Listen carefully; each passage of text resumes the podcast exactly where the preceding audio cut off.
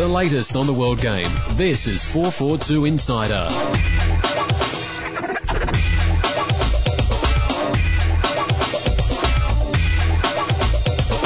Hello and welcome to the podcast, the Insider podcast. I don't know what I'm saying because it's my last one. It's brilliant. That D-Mob happy. Yeah, it's Yeah. like a kid on Mufti Day, aren't you? Uh, joined by Deputy Editor Trevor Trahan. Hello. Maybe we should anoint Trev live in the podcast. Yeah, What's maybe that gonna Maybe this should involve? be the official handing over. We could anoint Well, it's you, more more handover than he's done so far. mate. I've forgotten more than you know. and uh, publisher Andy Jackson. Hello. and we have a pod full of footballing goodness. Obviously, the uh, main talking point over the weekend was the final warm-up game for the World Cup, Socceroos against USA, and uh, a uh, interesting performance to say the least, especially in the first half from the Socceroos. What do we make of it?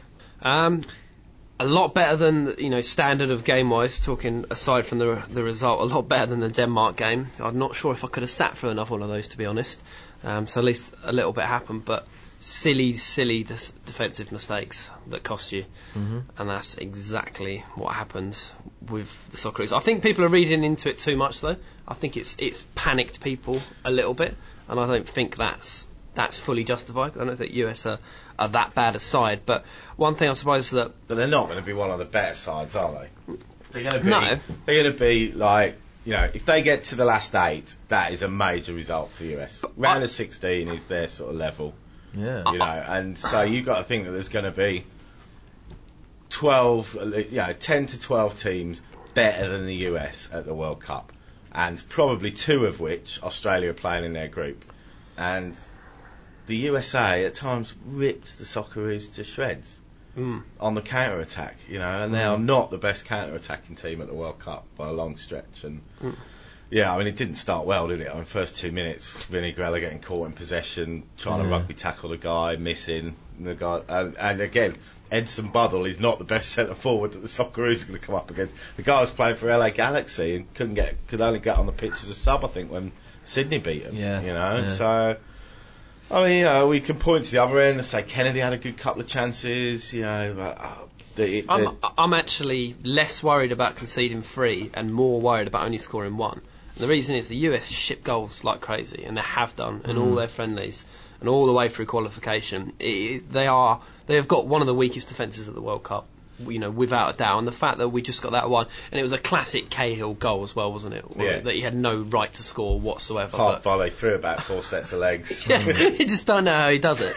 And those defensive mistakes, though, obviously individual errors, one off. It wasn't like the defence played badly as The a structure whole. was bad, no. Is that is that a, is that more of a worry or less of a worry? You know, can they work on you know mentally getting better and working on those individual errors? Is less or more of a worry Well, when I it's mean- when it's individual errors like that? you can work on the structure in training. You can't make the players better players, you know, in, in a two or three day period. You know, I mean, uh, uh, we talked about it before, and Craig Moore has personally refuted it, eh, Trev? But you know, we looked slow in the centre of the defence. You know, and the, and as I said, you know, there, were, there was that one where the, the fella ran through, should have scored, rounded Schwartzman, put it wide.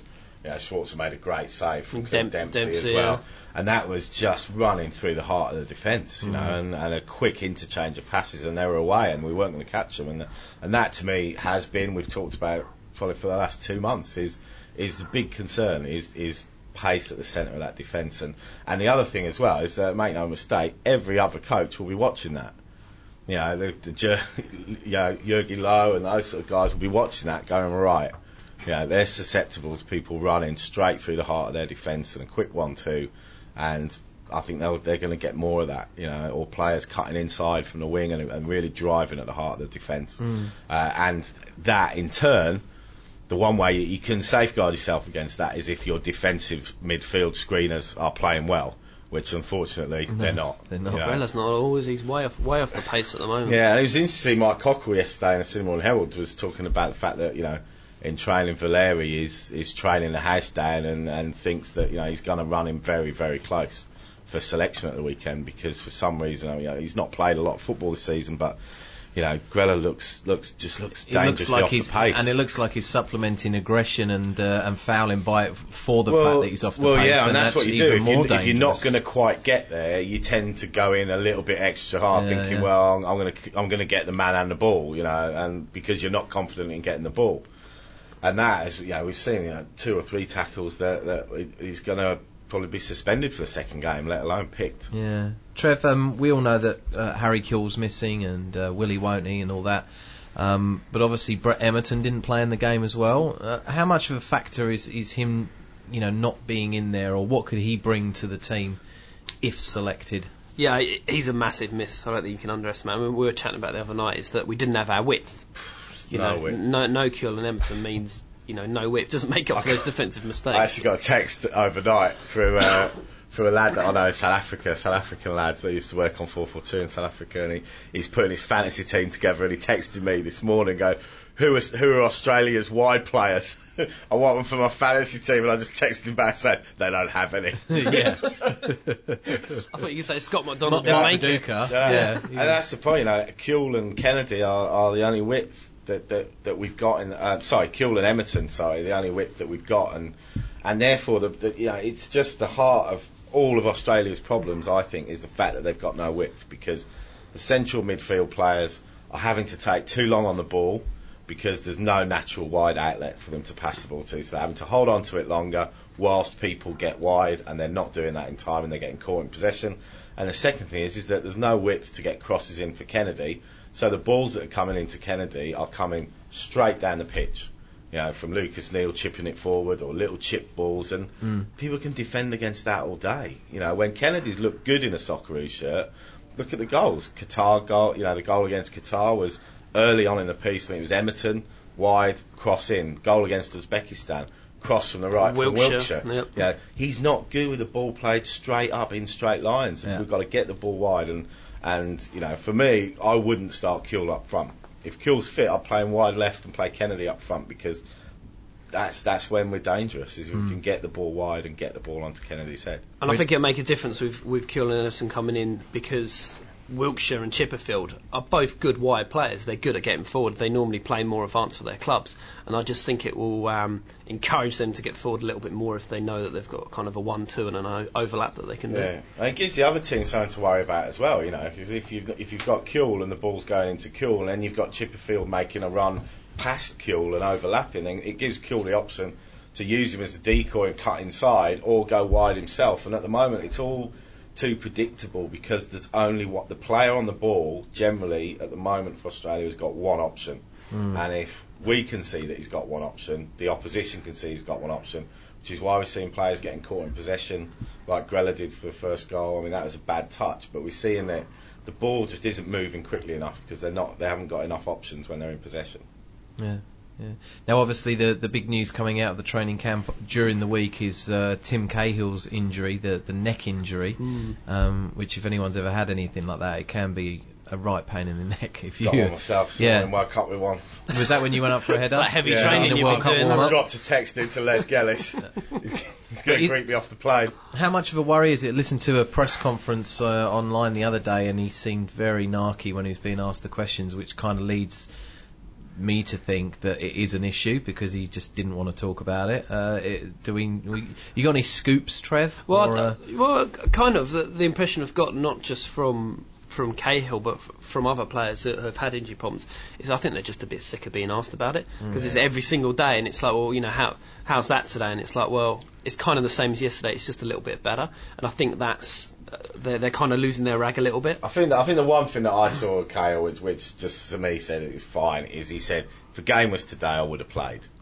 That's all you need to know. I mean, what he's saying is it's only going to be better by the time Sunday rolls around, you know. And he, he's one of those guys that will play through the pain barrier to for Australia, no doubt about that. So I think I think he'll be fine, and I think Trev's right. You know, well, uh, the only thing is just thank God they're not English. So the Australian press asking them. Imagine what it was like when Beckham and Rooney and with the old metatarsal injuries, it was like there were prayer mats going in the in the sun, weren't there, for Yeah. Beckham and that. yeah, And That's what people want to know, though. In you know, defence of the journalist, that, that that's Yeah. what people back home are, are concerned about. I suppose that the Cahill thing's interesting. If if he's next in a position where you know, it's not going to be 100% against Germany. You know, does Pim say, okay, let's not play you against Germany and make sure you're fit for the must win against Ghana? You know, I don't know if it, he'll he'll think like that. Maybe, maybe he will. Maybe, maybe, maybe Do not. you think he will? um, yeah, maybe. I don't know. I was zoning Nah, out there. I was I don't- I thinking don't about the next segment. I don't think. Nah, I don't think But so. you think I if you- think. It, I think that.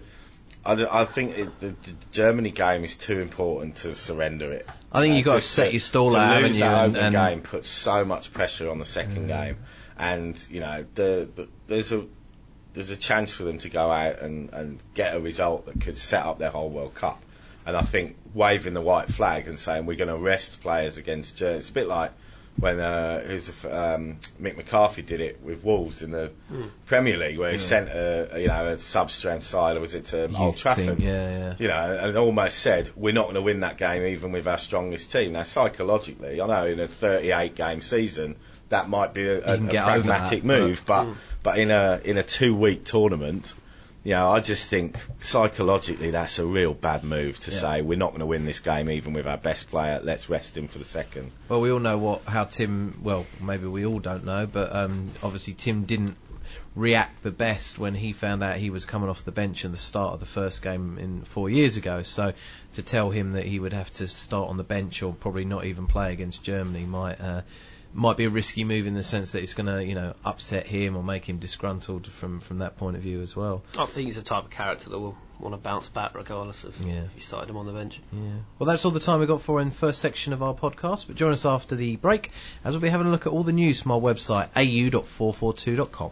As an official partner of FIFA, Sony has opened 3D pavilions at FIFA FanFest sites in seven countries across the globe. Starting at Nelson Mandela Square, Johannesburg, six more FIFA FanFest sites are located in Berlin, Mexico City, Paris, Rio de Janeiro, Rome, and Sydney. In addition to showcasing a host of Sony entertainment, for the first time, football fans will be able to experience the 3D world created by Sony when they watch highlights of the 2010 FIFA World Cup in 3D. The countdown to the 2010 World Cup has begun, so now's the time to start showing support for your team. Kit yourself out in all the latest Socceroos gear from Rebel Sport and get ready for the action to begin. We've got men's and kids away jerseys, shorts, jackets, scarves, and wristbands. Socceroos aren't your team? Rebel Sport's got you covered. We've got gear from all your favourite international soccer teams, including England, Italy, Brazil, and a stack more. Get into Rebel Sport today or shop online at rebelsport.com.au and show your pride on the pitch this season.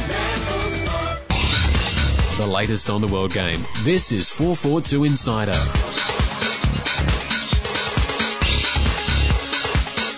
Hello and welcome back to the 442 Insider podcast. Got the name of it right this time. Uh, and now we're going to have a look at some of the news from our website au.442.com. And uh, starting with the rather sad news of uh, Brad Jones having to uh, quit the World Cup and the team to fly back to France after hearing that his four-year-old son uh, has been diagnosed with leukemia. Obviously, uh, a very sad um, announcement and uh, piece of news, and our thoughts are with him and his family as he goes through that.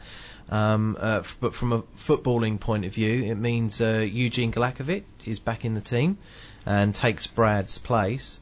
And uh, there have been some, you know, kind of uh, statements by some of the players saying that they're going to dedicate games to uh, to the young son and to Brad and his family. So, um, you know, it, it's a nice touch, uh, isn't it? You know, when when they're going through such a terrible time. Yeah, I mean, it's one of those things that, you know, injuries are one thing, people missing the World Cup through injury, which is a, a fact of life, you know, and that's sad enough. But when someone has to miss the World Cup because their son's, you know, very ill, you know, that's different level altogether. Mm. And it'd be difficult to really know what to say to the guy, you know, if you're the team. All you can just say is, mate, just go and do what you have to do, sort of thing, you know. But yeah, I mean, hopefully, yeah, hopefully the guys will use it as a bit of inspiration. You know, a lot of them have got young kids themselves, Cahill, Neill, and that. And ma- yeah, maybe this will be the thing that that might sort of bring them together and give them something to, you know, to strive for, you know, and to dedicate that to. So Yeah, definitely. yeah, but So- definitely thoughts with him.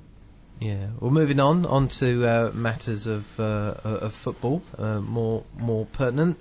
We have uh, Franz Beckenbauer talking about Germany, uh, predicting a That's a place, surprise, isn't it? predicting a. Franz Beckenbauer talking What is about, going on talking about about two Germany? bloody things, Bayern Munich or Germany. Shut up.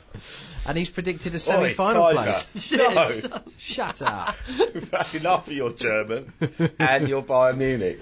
But he says that the, um, Germany should not underestimate Australia.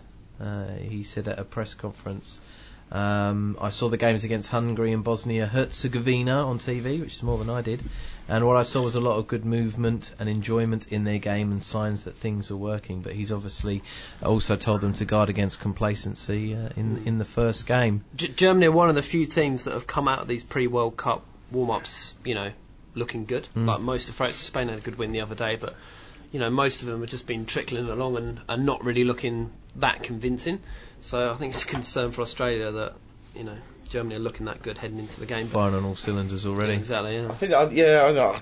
I think, I mean, Beckenbauer's like a master politician, and you know, he's like he's, he's been moving in the sort of upper echelons of football for for 50 years. So he's, you know, he's very political in his comments. But I have seen quite a lot of, like, you know, quite overconfidence coming out of the German camp in, in other areas, and maybe he's moved to just give them a little look, lads, you know.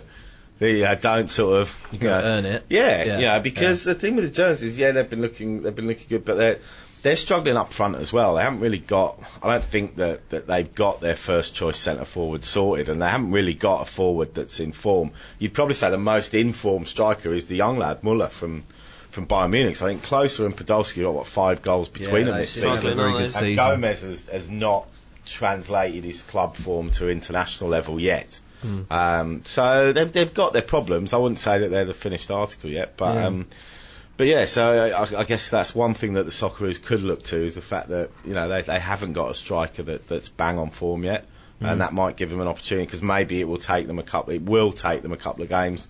I know we've talked about they're not the slow starters that everyone seems to think they are, but maybe in this case they might be because it will take them a, t- a while to find out who their combination is up front. Yeah, definitely. Um, going away from the from the World Cup, but still onto uh, the bid, the Asian Football Confederation president has uh, thrown his support behind a 2018 World Cup in Europe, and uh, confirming that the continent is set on hosting the 2022. Pretty much what we all thought anyway, Trev, wasn't it? That um, that the AFC have probably conceded that it will go to Europe and has uh, now come out and said so to you know stop any kind of politics or any uh, any issues, and hoping that Europe will then reciprocate and uh, get behind the Australian bid in uh, 2022. Yeah, I mean, the chances of it not being in Europe are very, very slim. Though it wouldn't be three Southern Hemisphere World Cups in a row. You know, if, if Australia got it, it just wouldn't happen. And yeah, it's almost certainly going back to you. In terms of where it's going to go back to in Europe, it's probably a more interesting discussion because even though England are short price favourites, there's a one country that will stuff it up. I said it before. I've, I've got a funny, I've got a funny feeling that it might be um, Spain and Portugal or Russia. Okay, One of those two bids might might get in ahead of them. what do you think, Andy? Yeah, I mean, I think the interesting thing is, is I wouldn't necessarily assume that, that the Asian bid is Australia that they're Yeah. that they're referring to. You know, uh, Bin Hammam is Qatari himself, and Qatar are bidding. Um, And Japan as and well. And Japan, yeah. you know, I mean, Japan, I you would imagine it's too soon. 20 years, I think, would be the shortest time. Yeah. Oh, actually, no, 1970 and 86, Mexico. Yeah, that But wasn't intentional, though. Yeah, that's because it was going to be in Colombia, wasn't it? Um, so you'd probably think it's too soon, but uh, yeah, that that sort of concerns me a little bit. That already we're sort of seeing the political voting starting to rear its head, i.e., AFC saying, "Well, we'll support you, but in return for you supporting us." But my concern would be who is the us that, Yeah. that Bin Hammam is is looking for it to be conditional that the support is. And as difficult as I could imagine a World Cup being in Qatar, it's like the longer it goes on, the more I think surely they can't. Really? I, I think a, a lot of this sort of, you know, you bid for us here and then we'll help you the next time along happens anyway. Normally, Yeah. when they're not just, I read that the FA Confidential, David Davis book, the full, he talks about it in there, and it, it's quite common for countries to have agreements, and it's going to be even more common this time because everyone knows they're doing announcing two at once, so Yeah. it's Yeah. easy to Yeah. set up those kind of deals. So I reckon that that'll be going on all the way through. Well, the decision's made what December second. December, yeah. So um, it It's will come be, around uh, quick, isn't it? I remember announcing the bid and just thinking, oh, it's so far away. Yeah, yeah, he's coming very quickly. Moving on to uh, back to the Socceroos, uh, Nikita Rukavytsya has uh, slammed the door on any talk of an A-League return. He's keen on staying at FC Twente, and obviously being over there in Holland has allowed him to uh, make the Socceroos squad and become a fringe player. Uh, probably a bit too early for him to uh, to be coming back, wouldn't it? He, he's got a bit, Yeah, bit, bit so. more football got- in him over there. Yeah, I think, well, you know, if he can get a few cameo appearances in the World Cup and, and show a bit of promise, I think he should be able to pick pick something up in Europe. I, I'd agree. I think it's probably a bit soon for him to come out if he's made that decision to go.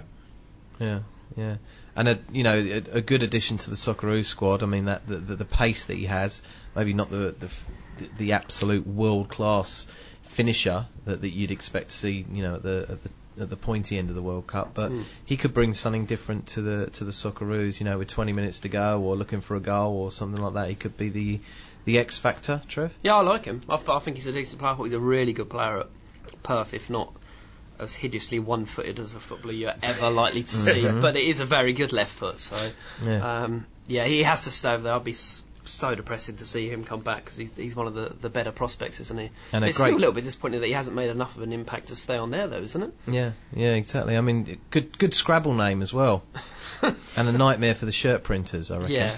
Um, if anyone's going to get it wrong, it'd be uh, Nikita.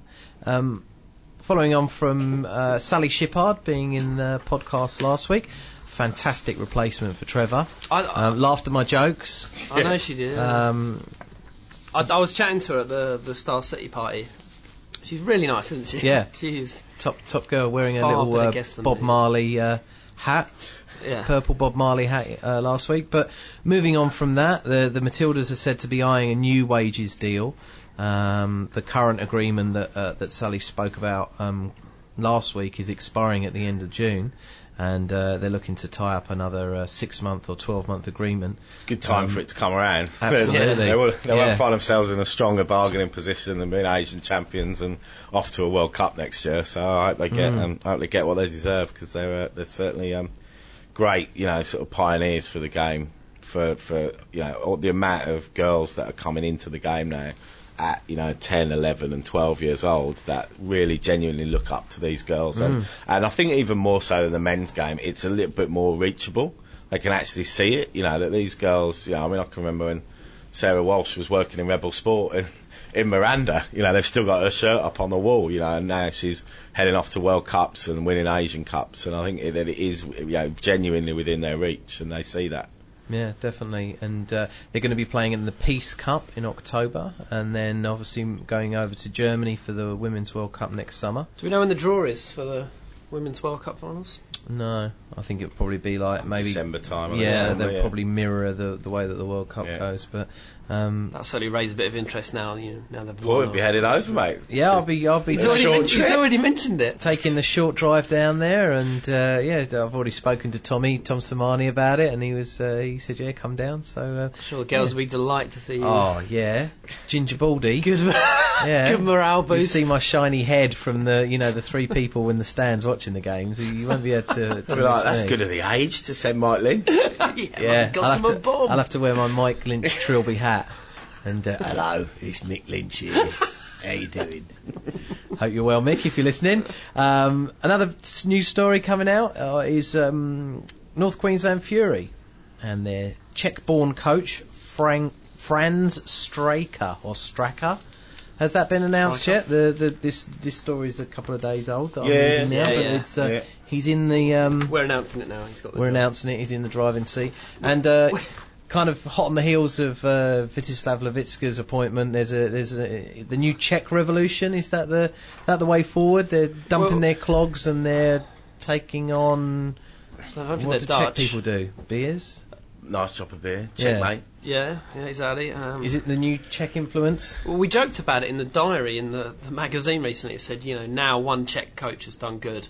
Anyone who's anyone who's Czech is going to get um, Yeah. a fair shot. I'm sure that's not true of this guy because he sounds like he's got pretty good credentials. Sounds Yeah. like he's a cracking player in his time as well, and he's got experience at a lot of different teams. And you know, he would didn't, he hang, would didn't seem to hang around anywhere for long there's like 10 clubs in 11 years or something but Yeah. I mean, I don't think that suits the A-League perfectly Exactly. I mean, Lavicka, I think he'll leave after this year anyway. See? I reckon- yeah, I think it'll be a two-year project for him, and then then he'll go, and I reckon this guy will be the same.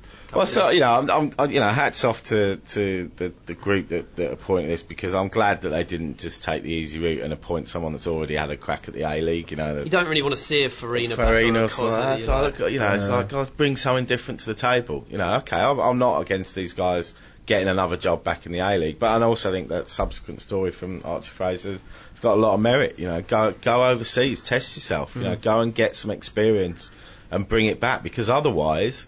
You know, Lavicka's appointment is, you know, is, is, is a great case in point. There are people out there willing to come and work in the A League who have got significantly broader coaching experience and, and ideas, and that, that's how this league will grow. Hmm. Is if our younger players are getting you know exposure to coaches that have worked in a number of different markets, and you saw it with Sydney FC. I see, you know, with the same squad of players, a different outlook, a different mentality, different level of professionalism, um, won the double. You know, and if we can get that as standard, you know, and it, that not just from a playing perspective, but from a coaching perspective as well.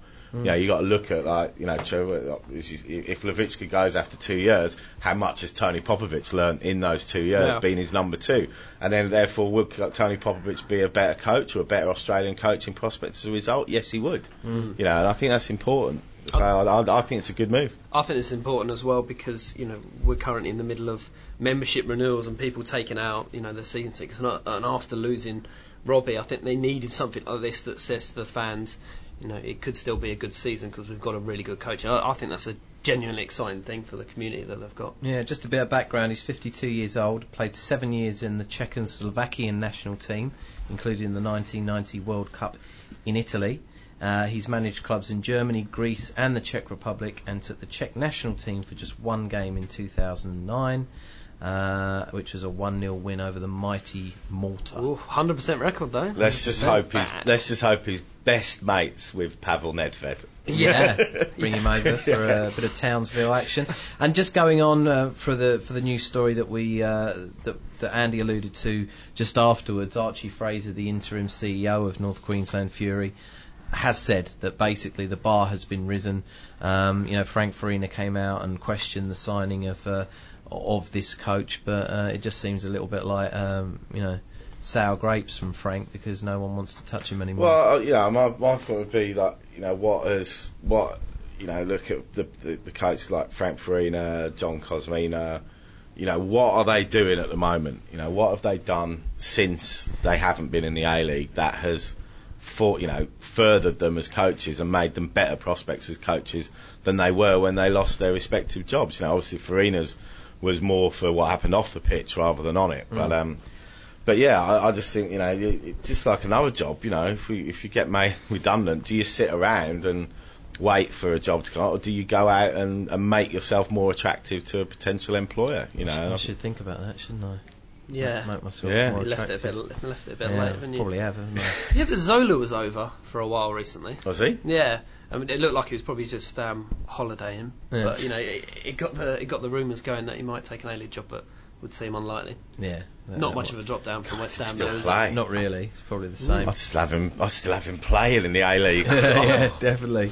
Well, that's all the news we've got time for in this section of the Insider podcast. But join us after the break as we'll be having a look at Group H in the World Cup, the final World Cup group. So join us then. It's about time. Time to catch up with my world and everyone in it. Time to salute Saturday night's party heroes and party zeros. Time to check if Chris needs a keeper for tomorrow's game. Time to see what the coach has planned for Sunday and who's going to be there. It's all about not wasting one drop of precious time. Time to stay in control. See your entire social universe from a single screen with Timescape. Only on the new Xperia X10 from Sony Ericsson. 442's Ultimate World Cup pack is on sale now, and it's our biggest and best value pack yet, with two magazines including a complete guide to the World Cup, giant wall chart, Socceroos DVD, official World Cup Panini sticker book, plus a pack of stickers to start your collection. It's all you need to warm up for the World Cup. If it's in the game, it's in 442. On sale now.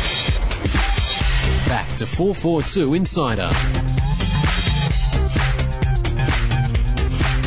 Hello and welcome back to the 442 Insider podcast. And if you're a regular listener, you will know that we have been breaking down every group in the World Cup. Break it down. Andy was doing some body popping. Uh, Trev had his hat on backwards and uh, standing in a b-boy stance. Um, and I was just looking at them. Anyway, uh, Group H, the last group: uh, Spain, Switzerland, Honduras, and Chile. Um, of all the favourites, have Spain got the easiest group, Trev?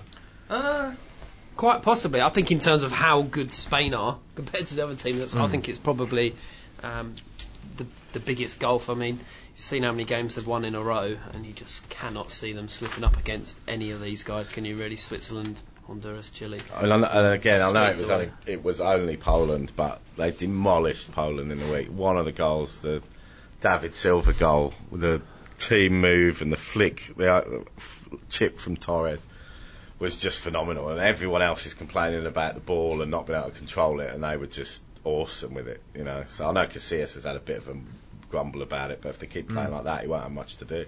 Exactly, probably won't get his hands. on Yeah. Uh, uh, what does Spain need to guard against? What's the, what's their biggest enemy? Is it injuries? Is it complacency? Uh, uh, it seems as though they've got their form. That's not a worry. But um, wh- what what could be the their Achilles heel? Um, I still think belief. I think there, there is a big difference between winning the Euros and, and winning the World Cup. In that, I think you know, Euros has been like 13 winners, and the World Cup there's only ever been seven. So whilst people are saying they broke the hoodoo, they've won the major tournament in the sort of modern era, they're going to win the World Cup. I still think mentally there's a big difference, um, as well as an extra knockout round. So I think you know it's a case of if things don't start immediately well, you know, can they bounce back? Because a lot of, you know they've got they've got a few tests there. You know, Switzerland last World Cup didn't concede a goal, went out without conceding a goal 1st time ever. You know, and Chile, you know, play some good football, attacking football. Um, and I do think that Spain sometimes struggle when other teams park the bus. You know, so if Switzerland are, are quite capable of doing that, you know, so if teams sit deep and just you know let soak them up and are good at it, um, then that might cause them a problem. Um, but it's difficult to see them not getting out of the group. I agree. I think it's, it's good for them to have you know this relatively easy group because they've got a few injury concerns. So people say, oh, you know, you've got to be ready for the start of the World Cup, but you know, realistically, Spain's World Cup doesn't start till a couple of weeks' time anyway because they'll just they'll just walk this group. I think. So my favourite team in the tournament, Honduras. Uh, we're going to be following them Can't for wait. a game. We've Looking got forward to our trip to Honduras, Spain as honorary Hondurans. We've got our friend Alfonso, uh, who is a Honduran who lives in America. He's going to come o- uh, uh, come over and see us and be on one of our podcasts in South Africa, and then uh, take us under the wing of La H, as they're known, and we're going to be uh, wearing our Honduras shirts and uh, singing Honduran songs. You know those famous songs that everyone obviously knows. Um, but what do we know about them on the pitch?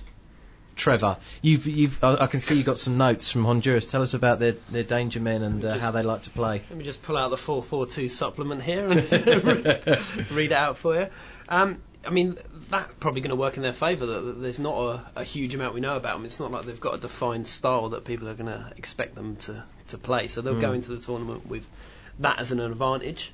Um, in terms of the quality they've got for the teams, it's you know it's not nowhere near the other three. In all fairness, not Yeah. just Spain, they're, they're not on the same level as Switzerland, and Chile. Switzerland and Chile have got World Cup experience, and even that, even though that might be a different generation of players, it helps when your nation has been at a World Cup before. Mm. And I think they should just go there and um, try and enjoy it as much as they can. Really, Wilson Palacios is probably the most famous name that that our listeners will have heard of, the Tottenham midfielder. yeah, and a- and a very good and, and Figueroa as well Yeah. from Wigan. Maynor Figueroa. Yeah. And uh, I, th- I think with Honduras, I think I know this is, is is that I think I've seen like you know bits of their qualifying through Concacaf, and you know then they can play.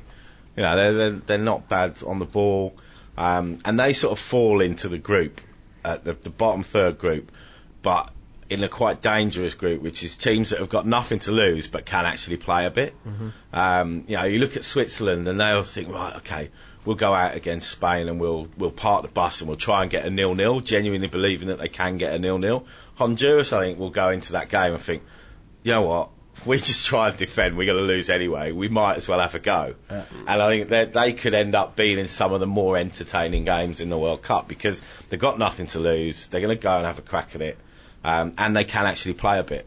You know, so I, I, I'm looking, I'm really looking forward to that Spain Honduras game because I think it could be a could be a cracker. I think they're they're very defensive though, aren't they, Honduras? yeah, very very yeah. defensive. So I wouldn't be surprised if they do just try and sit back against Spain, perhaps. And Think- that, that no, I don't think so. I just think I just think they'll look at it and think what have we got to lose? We might as well have a go. Let's just go for it. Yeah. I think they'll, they'll try and hold out for nil nil, and Spain will pass them to death. I see a little wager coming on between you two now. Um, You're not, you're not backing Honduras, though, eh? No, I'm not. but I, I think it could be say like a four-two. You know what I mean? Like.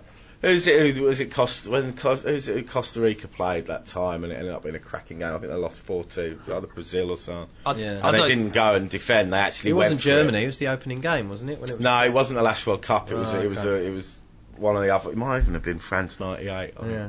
I don't think Honduras will score against Spain. A no score guarantee. Oh, I might take that bet. No score guarantee. well, the two other teams, obviously, we spoke about quickly Switzerland and Chile. They have uh, World Cup experience, but which of those two do you think might come out second? Um, Switzerland have got a, a fantastic coach in Hitzfeld, experienced guy, and you know the, the sort of coach that you know might be able to, to drag a team like that out of the group. Um, there's been a bit of a buzz around Chile. A lot of people are saying that you know they've looked fairly good in the run up to the World Cup, and I, I think I'm going to back them to, to squeeze out Switzerland.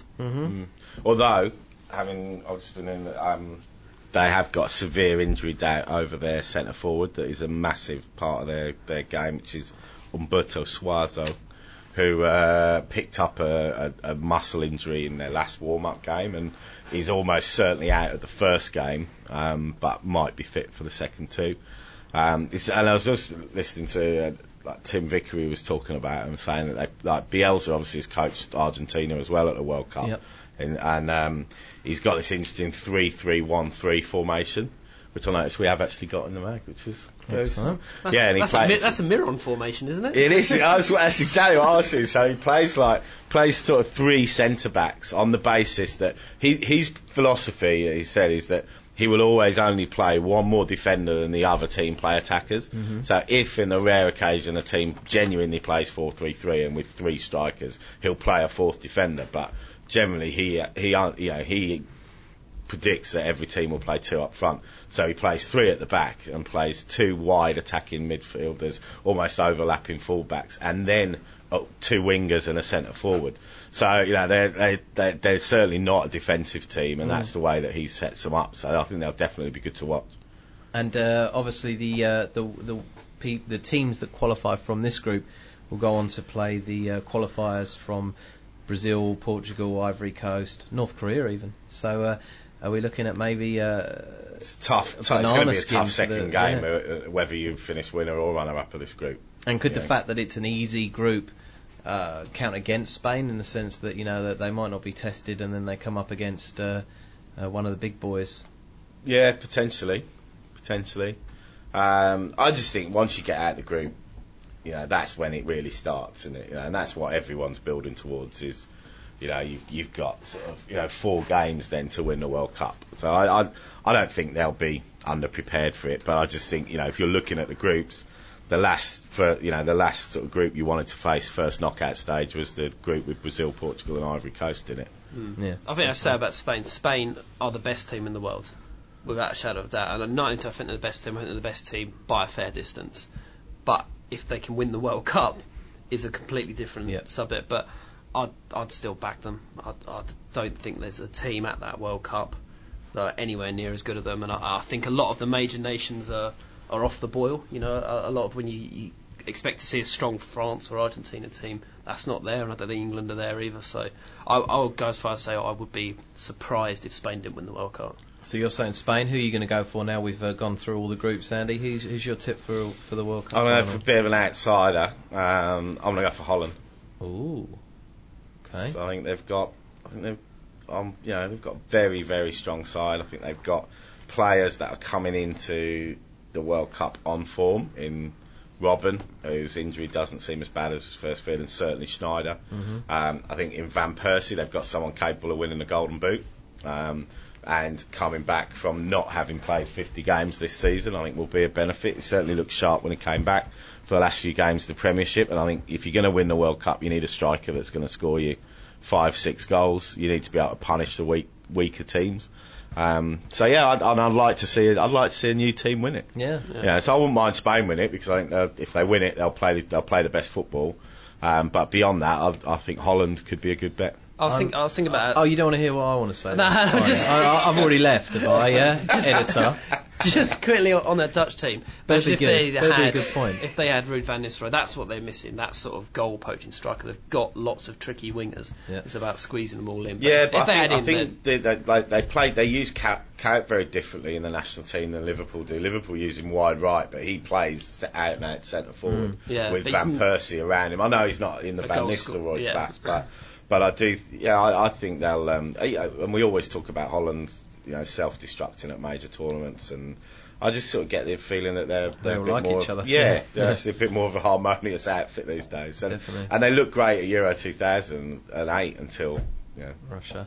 until the Russian game. But and No, who, not- who do you gonna- think's going to win? tell you now. I'm come on, gonna- Paul. come on. Argentina. Oh. I'm going Argentina. I'm going to subscribe to the uh, Simon Kuper uh, It was an uh, column. column. Uh, that, that when you get into the uh, knockout stages, it's going to be individuals who are going to win a World Cup, and I just think with Lionel Messi, Tevez, uh, Higuain, Aguero, I They like. can't all be on the pitch at the same time. Uh, though, well, can well, That- the thing the is, problem, like um, Maradona's mad enough to do that. You Yeah, know, if any right. if any coach is mad enough to do it, and I just think there are a few four omens six there formation.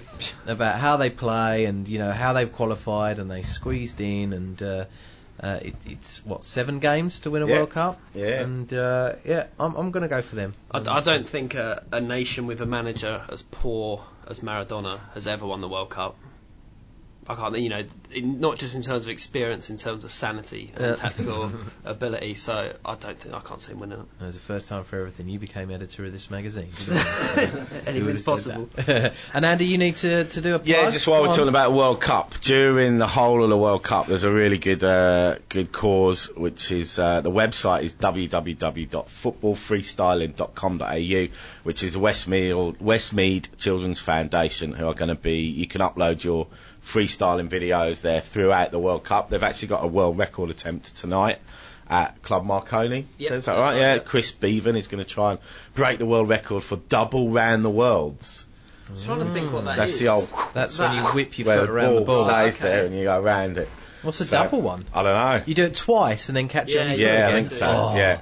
What's so the he's world trying record? To, I don't know. One probably. Yeah. so he's trying to break the world record tonight, and then for the rest of the World Cup, you can upload your own vids, and people can sponsor you, and it's all going to a good cause. And and obviously, in light of what we talked about with Brad Jones, you know, Mm. certainly this is the sort of thing that the Westmead Children Foundation uh, uh, look to uh, to battle. So um, get on board and uh, and donate to a good cause. Fantastic, that's great. Um, join us after the break as we're going to be having a look at um, all the opening round games, including Socceroos against Germany, and picking out some of the other plum ties from the first few days of the World Cup. Join us then. As one of the world's leading entertainment providers, Sony has launched the first ever global 3D experience of the FIFA World Cup. Football fans from around the globe can now get even closer to the action. It's time to get your game on. Love to support your favourite soccer team on and off the pitch? Well, listen up, because whether you follow Manchester United or Melbourne Victory, Rebel Sports got all the gear you need. Now you can grab your team colours and wear them with pride with Rebel's massive English Premier League and A-League jersey sale. Grab selected men's jerseys from just $99.99. That's a saving of up to $40. Show your pride on and off the pitch this year. Hurry into Rebel Sport or shop online at rebelsport.com.au and get yourself a bargain before stocks run out. It's time. Time to catch up with my world. Time to catch the final score. Time to read my team's tweets to see who's in. Time to see your social universe from one screen with Timescape. Only on the new Xperia X10 from Sony Ericsson. Alex Wilkinson from the Central Coast Mariners, and you're listening to the 442 Insider Podcast with my great mate, Paul Hansford.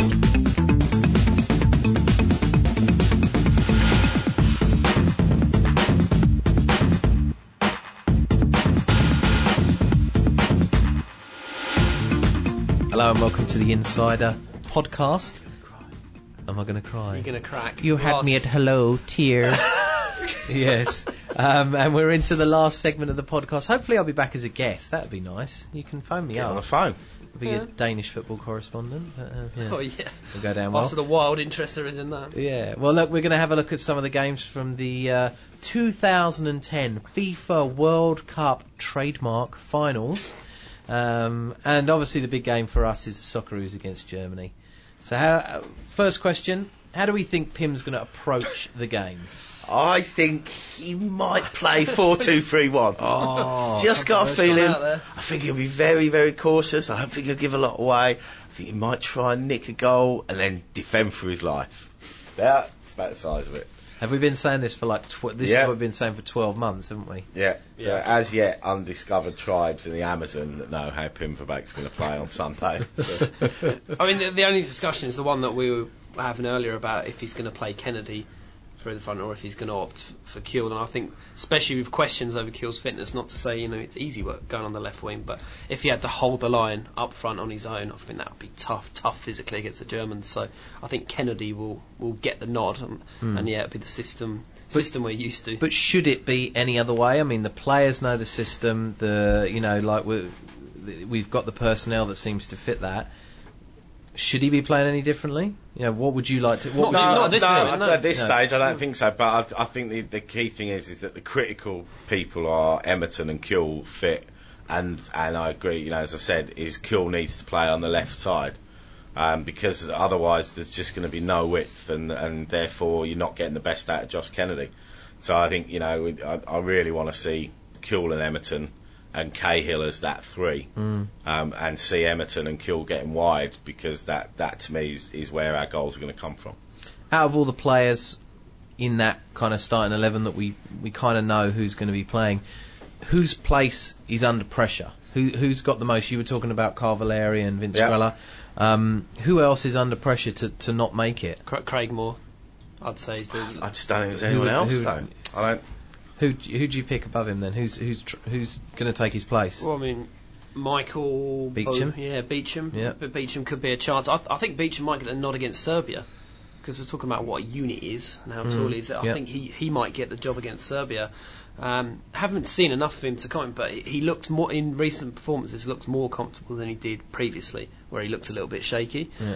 And you know, I think Moore will play against Germany because they're not as much of a threat with pace. So I think we might be able to get away with that, especially if we're sitting quite deep.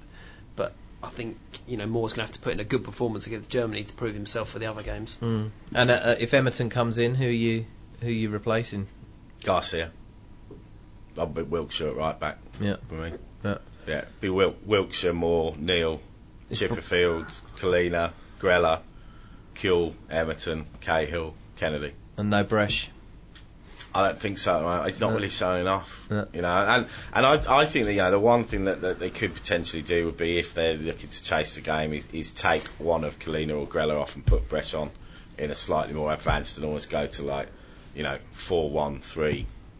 you know. Yeah, because he can trap back. He's good. Yeah, At, he's good at. yeah. Bresh is one of the players who can do that. That's but you know, I mean, that, that's the danger. Is you know, we've got so so many of the key players have not played many games this year. Bresciano, Emerton, Kewell, you know, are all struggling for time. So I think you'll probably see three out of those, you know, those three going into two positions and rotating. Yeah. You Yeah. used to talk about chasing the game, but I think if we're if we're one down heading into the last twenty, he'll probably take that.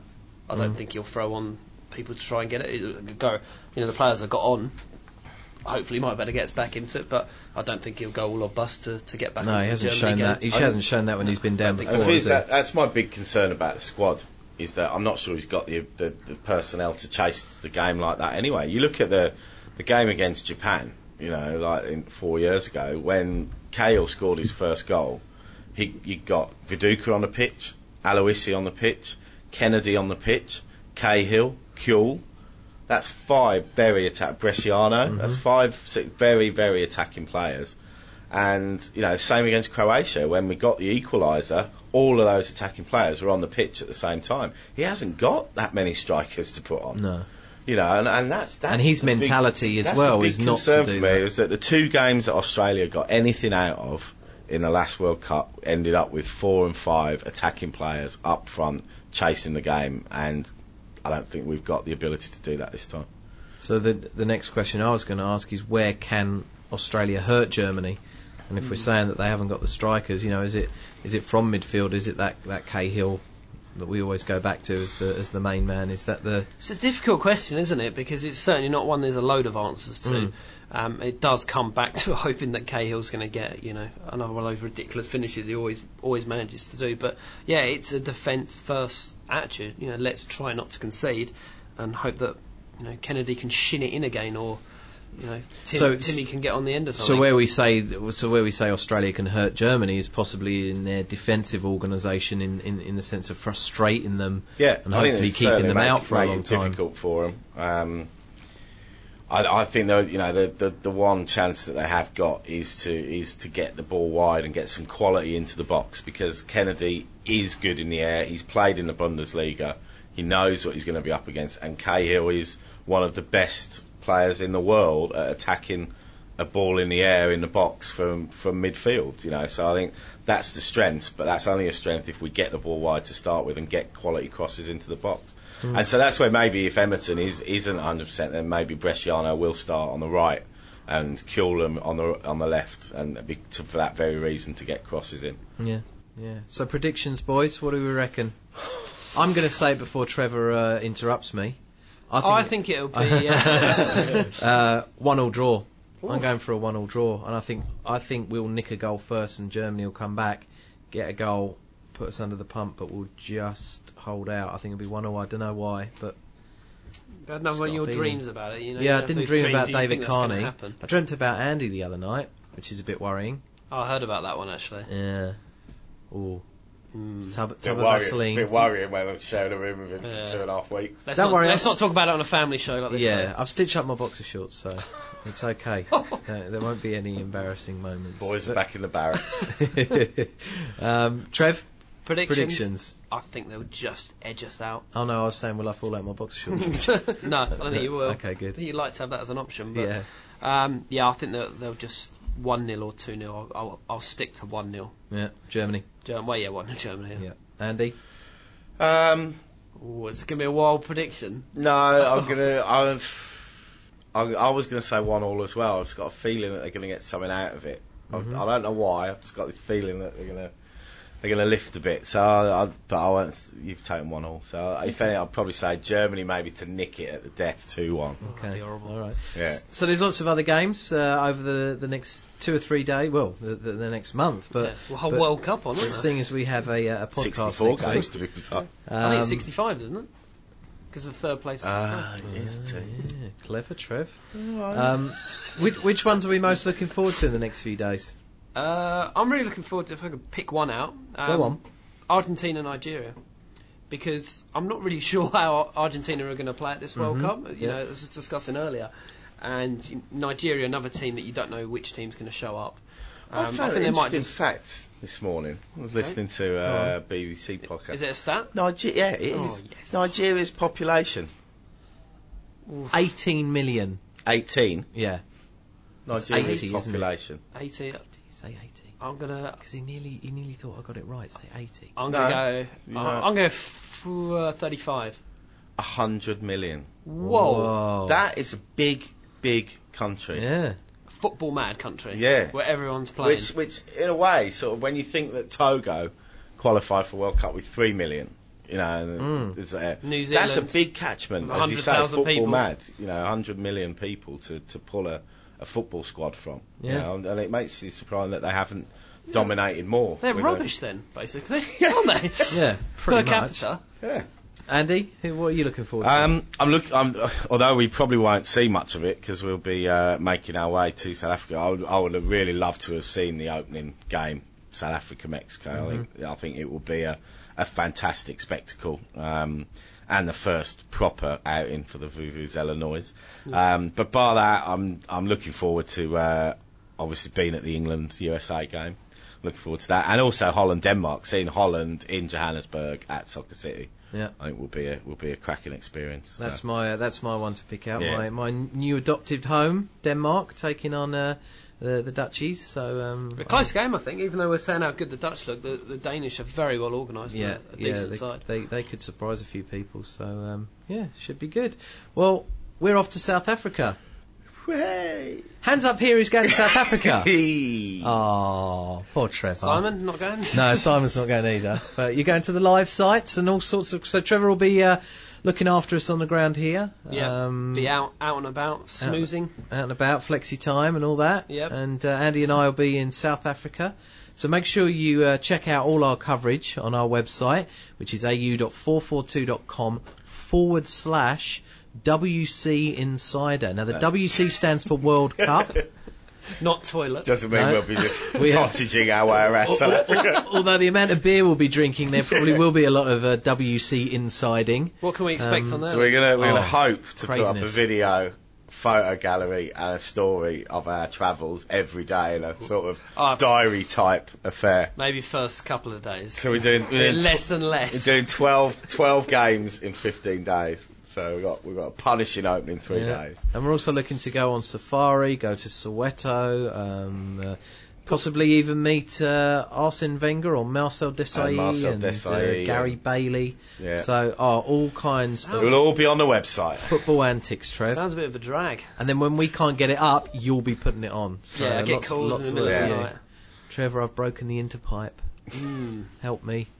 Uh, but there you go.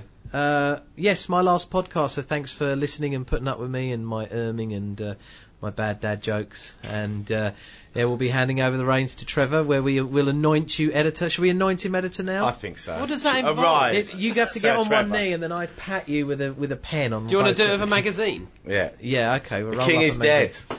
Dead. Great radio. Long live the king. Great radio, this isn't it? Trevor's on his knee. Trev's now on his knees, and Okay. Paul I is, hope all I've got Yeah. to do is get anointed. while Paul I'm is down about Yeah, to. this is how he gets Paul the is job. about to anoint him with our World Cup supplement. All right.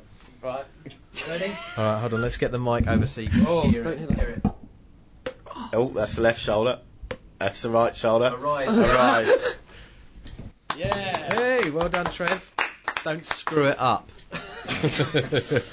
well, thanks very much. That's all the time we got for in this uh, Insider podcast. Uh, join uh, Trevor next week and maybe a phone call Trev from on us. his own. Yeah. That's going to be good. Trev talking Yeah. to himself. It's What do you just think? a ream and ream of we have stats. to invent another voice. Uh, so what do you think, Trev? I don't. I don't know. Hello, D.